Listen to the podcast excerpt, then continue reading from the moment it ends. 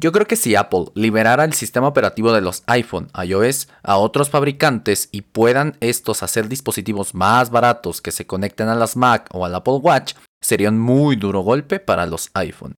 Pero obviamente no lo harán porque ganan toneladas de dinero ahí. Digo esto porque iOS le gana por mucho a Android en integración dentro de productos de su misma marca.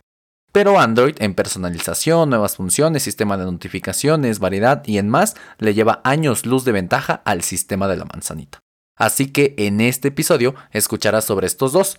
Comencemos entonces, aquí, donde escuchas la magia que hay detrás de tu pantalla. Sí, seguimos detrás de tu pantalla, porque esto no es brujería, es tecnología. En el ya lejano julio de 2005, Google compra Android Inc., el 5 de noviembre de 2007 se crea la Open Handset Alliance, un conjunto de fabricantes y desarrolladores de hardware y de software y de operadores de teléfono. El mismo día se anuncia la primera versión del sistema operativo Android 1.0 Apple Pie, que desde ahí y hasta la versión 10 del sistema tenían nombres de postres. Sin embargo, los dispositivos con Android no estarían disponibles hasta el año 2008. El primer dispositivo Android de la historia fue el HTC Dream, que antes de ser lanzado comercialmente se llamaba T-Mobile G1. Fue el primer celular con Android, y aunque ya existía el iPhone por aquel entonces, decidieron no seguir su diseño y crearon un dispositivo con un teclado físico deslizable. Android se pondría al tú por tú con iOS de Apple al lanzar en ese mismo 2008 su tienda de aplicaciones, que primero se llamaba Android Market, que después pasó a llamarse Google Play Store. Si tuviste un Android de las primeras versiones como Gingerbread, Jelly Bean, KitKat o algo así, o mejor dicho, si tuviste un Samsung S3 Mini, que fue un super mega ventas, un Moto G, el primerito, o dispositivos de esa época, recordarás que se trababan mucho. Las aplicaciones dejaban de funcionar constantemente y eran muy lentos, esto se debe a que, claro, en esa época no teníamos las naves espaciales en forma de celular que tenemos ahora. Y también se debe a la propia naturaleza de Android. Android está hecho sobre Linux, que es el sistema operativo más usado en el mundo por los servidores y los celulares. Y sobre este corren las aplicaciones que son programadas en el lenguaje de programación Java. Ya existe otro lenguaje para programarlas que se llama Kotlin, y aunque es mejor, hablaremos de él en el siguiente episodio. Java tiene que funcionar sobre una máquina virtual, la Java Virtual Machine, ya que gracias a ella es capaz de correrlo en lo que sea. Una máquina virtual es un programa que finge ser una computadora. Con ella puedes correr el sistema operativo de las Mac dentro de Windows y viceversa, por ejemplo. Pero también sirve para que apps de Java puedan ser ejecutadas en diferentes entornos. Claro, tener dos computadoras en una sola tiene sus desventajas y es el rendimiento, ya que se ve afectado y pues no había de otra, era esto o hacer una aplicación en el lenguaje C ⁇ que era mucho más difícil. Y las fallas de rendimiento se debían también a otro factor. Hasta la versión 5 Lollipop de Android tenía la máquina virtual Dalvik y desde esta versión cambiaron a una nueva llamada ART, ART, la cual demostró ser mucho mejor en todo aspecto tanto así que es la que usamos hasta hoy en día. También en esta versión de Android se introdujo algo llamado Material Design, que establecía cómo se verían las aplicaciones y el sistema en general, llenos de colores, con más espacio, diseños simples, contrastes de colores y mucho más. Actualmente Google ya se olvidó de esto y sacó otras líneas de diseño que aún no ha podido implementar bien en todo el sistema y menos en las de los otros desarrolladores. La verdad, extraño cómo se veían las apps antes con Material Design. Eran hermosas. Y también extraño los nombres de postres y dulces de Android. Cada versión de Android tenía un nombre de un postre de acuerdo a su orden de salida. La primera fue Apple Pie, la segunda fue Banana Bread, y así pasando por nombres icónicos como Lollipop, Marshmallow, Oreo y Pie, que fue la versión 10 y la última que contenía un nombre de postre. Todos sabíamos que algún día iba a pasar cuando se les acabaran las letras, pero por lo menos hubiesen llegado a la Z, aunque no se me ocurre un postre con X en inglés. Y otro punto importante de Android que impacta en las funcionalidades, el rendimiento y cómo se ve, es que Google libera Android así públicamente, y los fabricantes de celulares como Samsung, Sony, Motorola y el calidad-precio Xiaomi son libres de modificarlo agregándole funcionalidades, estilos visuales y más. De hecho, tú también puedes hacerlo. No necesitas tener una fábrica de smartphones para eso, y a esto se le conoce como capa de personalización, e influye mucho en el funcionamiento, ya que corren por encima de Android y agregan funcionalidad, pero también, si están mal optimizadas, pueden causar muchas fallas. Por ejemplo, Samsung antes usaba una llamada TouchWiz que estaba muy mal optimizada, y eso hacía que sus celulares más baratos funcionaran peor que otros similares, pero después se pusieron a trabajar mucho y, y la mejoraron bastante. Hoy en día usan una llamada One UI que es mucho mejor. O también está MIUI de Xiaomi, que está muy bien optimizada y tiene muchas funcionalidades, pero ha sido criticada por fallos de seguridad, errores en las actualizaciones y hasta espionaje. Esta misma posibilidad de modificar Android hace que los desarrolladores podamos crear temas, iconos y hasta acceder muy muy adentro del sistema y del mismo celular. En Android tienes una libertad mucho mayor a la de los iPhone y tienes muchas más posibilidades. Además, publicar en Google Play es más fácil, ya que solo cuesta 25 dólares pago único, una cuenta gratis de Google y que una inteligencia artificial te cheque tu app. En la App Store cuesta 99 dólares año, y como todo lo de Apple, pues es más caro y más costoso. En una semana ya estás arriba en la Play Store y las actualizaciones se publican el mismo día, y como no hay filtros estrictos puedes publicar casi cualquier cosa. Sin embargo, esta misma libertad genera dos situaciones graves. Uno, que es más fácil meter virus y vulnerar tu celular. Al tener acceso a más cosas, los hackers pueden hacer virus más agresivos. También pueden aprovechar las vulnerabilidades de las capas de personalización para robarte datos o incluso pueden subir aplicaciones de la tienda que sí, sí funcionan, pero por detrás te están espiando o metiendo algún virus. Esto es relativamente común en Android. Y otra situación grave es que las apps son relativamente fáciles de piratear y esto hace que muchas personas las descarguen gratis, siendo un duro golpe económico para nosotros como desarrolladores, haciendo que nos enfoquemos más en iOS, que ahí no hay forma de piratearlas sin conocimientos muy avanzados. Esto genera apps de peor calidad y con más anuncios en Android. Además de que tenemos que compartir el 30% de las ganancias con Google. Sí, tienen las mismas condiciones que Apple en ese sentido. Por favor, paga por las apps no cuestan mucho y así podemos darte mejores experiencias. Y claro, un problema de Android en general es la fragmentación, es decir, que la gran mayoría de los teléfonos no tienen la última versión del sistema operativo y es muy probable que jamás la vean. Mira, ya salió Android 11 y a la fecha siguen saliendo celulares con Android 10, incluso este año han salido con Android 9, eso ya es un insulto. Y a esto hay que agregarle que después del fabricante, si compraste tu celular con un proveedor de telefonía como Telcel por ejemplo, tienen que pasar las actualizaciones por este también y este lo tiene que liberar haciendo el proceso más tardado. Esto se debe a la gran cantidad de dispositivos Android que existen. En el mercado hay más de 14.000 modelos diferentes y pues los fabricantes no pueden actualizar todos. Bueno, también está Xiaomi que lanza un celular cada semana, pues así como. Y esto mismo genera que los desarrolladores no podamos adaptar las apps a todos los dispositivos y tamaños de pantalla, haciendo que en algunos casos específicos nuestras aplicaciones fallen.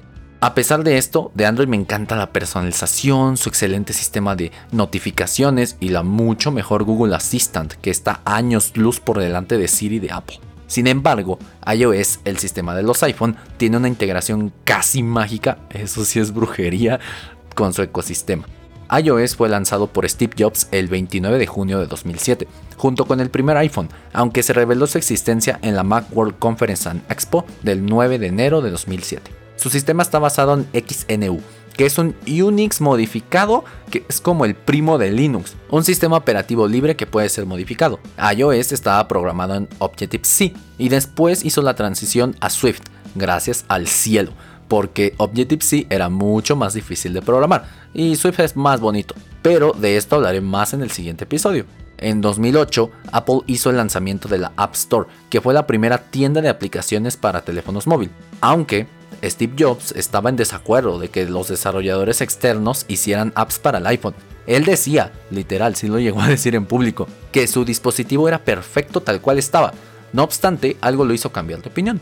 En septiembre de 2007 salió el primer iPod Touch que también corría iOS y en enero de 2010 Steve Jobs anunció el iPad que también corría iOS. En el caso del iPad fue así hasta 2009, donde se lanzó una variante para las tablets llamada iPad OS, con el fin de separar los sistemas y adaptarlo a las tabletas. Para mí eso fue un gran acierto para el usuario, porque antes tenías un iPhone grandote. Ahora los desarrolladores podemos usar cosas que solo están en el iPad para el iPad, dándote una mejor experiencia.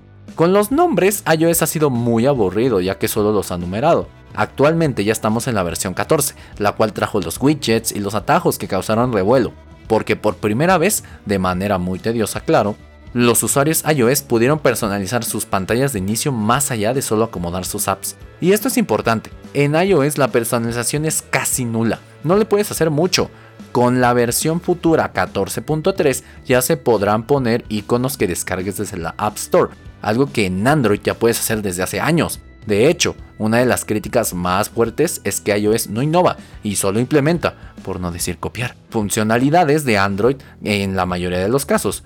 Los widgets, el centro de notificaciones, las carpetas de apps, el cajón o librería de aplicaciones y más ya existían en Android antes de que llegaran al iPhone. Y pues a pesar de su peor sistema de notificaciones, su casi nula personalización, su falta de innovación en muchos aspectos, que Siri sea mucho menos inteligente que Google, la falta de muchas funciones muy buenas que tiene Android como las burbujas de chat, el exagerado precio que tienen los productos de Apple, solo ves los AirPods Max. Y que las cosas de la App Store en general sean más caras, si no me crees un día es la prueba con un traje de Among Us. A pesar de todo esto, hay cuatro aspectos en los que Apple le gana totalmente, por mucho, a Google. Uno es el rendimiento. Uno es el rendimiento. No importa tanto si el procesador Snapdragon es más rápido que el A de Apple, que en ocasiones es al revés. Al final, el software también influye en la rapidez, y como Apple diseña todo su teléfono a nivel de hardware y también programa todo su software, puede exprimir todas las capacidades que tiene el dispositivo. Google tiene que hacer que Android funcione en lo que sea. Apple no, solo un puñado de dispositivos y ya, esto lo hace mucho más fácil. Además de que las herramientas de desarrollo están mucho mejor hechas y optimizadas para programar en iOS, cosas como Metal, que es para hacer juegos, o ARKit, que es para realidad aumentada como Pokémon Go, en serio hacen que el desarrollo sea mucho más fácil. ¿Recuerdas lo del tema de la fragmentación de Android? Pues en iOS eso no es un problema, ya que Apple lanza directamente las actualizaciones a sus dispositivos, sin pasar por los operadores de teléfono. Y como ellos son los fabricantes, pues pueden permitirse hacer esto. Además de que tienen pocos dispositivos en comparación con Android, haciendo que sea más fácil optimizar cada uno de ellos. Solo ve, iOS está solo en 19 modelos, desde el iPhone 6S hasta el iPhone 12 Pro Max. El tercer punto en el que Apple gana es en la integración con sus propios productos. Neta, créeme que es de esas cosas que basta ver, no creer. Puedes copiar texto e imágenes en tu iPhone y pegarlos en tu Mac o iPad. Puedes contestar llamadas en la Mac si tienes un iPhone cerca. Cuando te compras unos AirPods, solo basta con que abras el estuche cerca del iPhone y ya quedó. Puedes desbloquear tu Mac con solo acercar tu Apple Watch y muchas cosas más. Todo sin prácticamente configurar nada. En Android los que más se acercan a esto son Samsung y Huawei, pero aún tienen mucho que aprender de Apple. Y por último está el tema de la seguridad. Claro, sí hay virus y huecos de seguridad en los iPhone, pero como es un sistema más cerrado que tiene menos usuarios, porque a los hackers les interesa ir a los sistemas más populares, y que también se actualiza constantemente, es más difícil entrar, aunque en China ya hackearon el iPhone 11 en menos de 10 minutos. Y un punto importante es el, app, es el App Store. Las apps son revisadas manualmente y cada actualización también. Esto con el fin de que sean apps de buena calidad y de que no te saltes el medio de pago de Apple, como le pasó a Fortnite, y que no tenga virus o algo malo. Además, no puedes instalar apps de fuera de la tienda tan fácil, y si lo logras, a los pocos días o en la siguiente actualización, esta app dejará de funcionar. Esto hace que también los desarrolladores queramos echarle más ganas en crear mejores apps para iOS. De hecho, hay apps que están en ambas plataformas, pero que las actualizaciones salen primero para iPhone o incluso las mejores características están en el sistema de Apple. Pero, ¿cuál es mejor? Yo creo que eso depende de ti. Si tienes una Mac o un iPad, iOS, o sea, un iPhone, es mejor para ti. Si tienes una tablet Android o una computadora Windows, porque Microsoft está trabajando mucho para lograr la conexión con Android, lo mejor es Android. Si quieres todo fácil, como dicen en México, peladito y en la boca, entonces ve a iOS, pero tienes que pagar unos billetitos extra. Si quieres batallarle un poquito más, pero ganar personalización y tener buenas características a un buen precio, pues Android. De hecho, el calidad-precio en Apple no existe. Quien le eche mucho odio al otro sistema es porque muy probablemente jamás lo ha usado. La mayoría de gente que odia los iPhone es porque jamás los han probado y viceversa. La mayoría de gente que piensa que Android es para pobres y es malo es porque jamás han tenido un Android o tenían uno muy muy malo. De hecho en cámara varios teléfonos Android le ganan al iPhone. No te dejes llevar y si tienes dudas aquí me tienes para darte consejo. Como ves, a ambos sistemas los adulé y los critiqué por igual. Yo tengo un celular de ambos mandos. Uso también Mac y Windows. He programado en iOS y Android, así que te puedo decir lo que le duele a cada uno. Y en el siguiente episodio hablaré más de ello. Tú toma la decisión. ¿Y qué si tienes un Xiaomi? ¿Y qué si tienes un iPhone? Al final, él o la que usará el celular serás tú. Y pues a ti te tiene que hacer feliz, a nadie más. Se debe ajustar a ti, a tu presupuesto, a tus necesidades. No dejes ni que el vendedor de la tienda te lave el cerebro. Recuerda que puedes hacer magia con cualquier cosa. La magia viene de ti, no del celular. Recuerda que tú eres la persona que encuadra la foto o que escribe ese bonito post. Y sobre todo, recuerda que no es brujería, aunque la conexión iPhone Max si lo sea, es tecnología.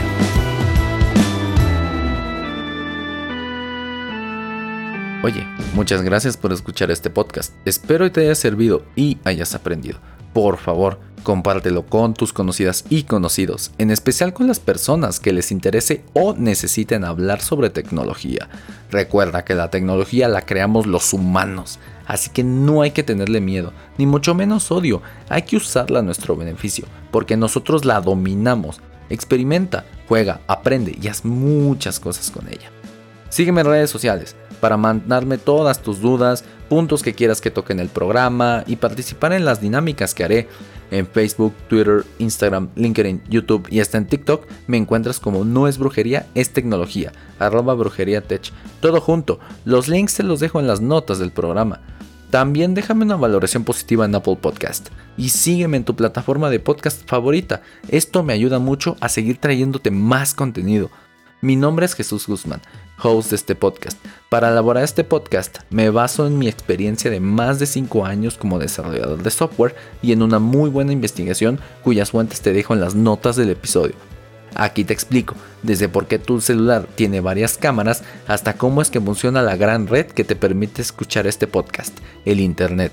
Aprende y escucha la magia que hay detrás de tu pantalla, porque esto no es brujería, es tecnología.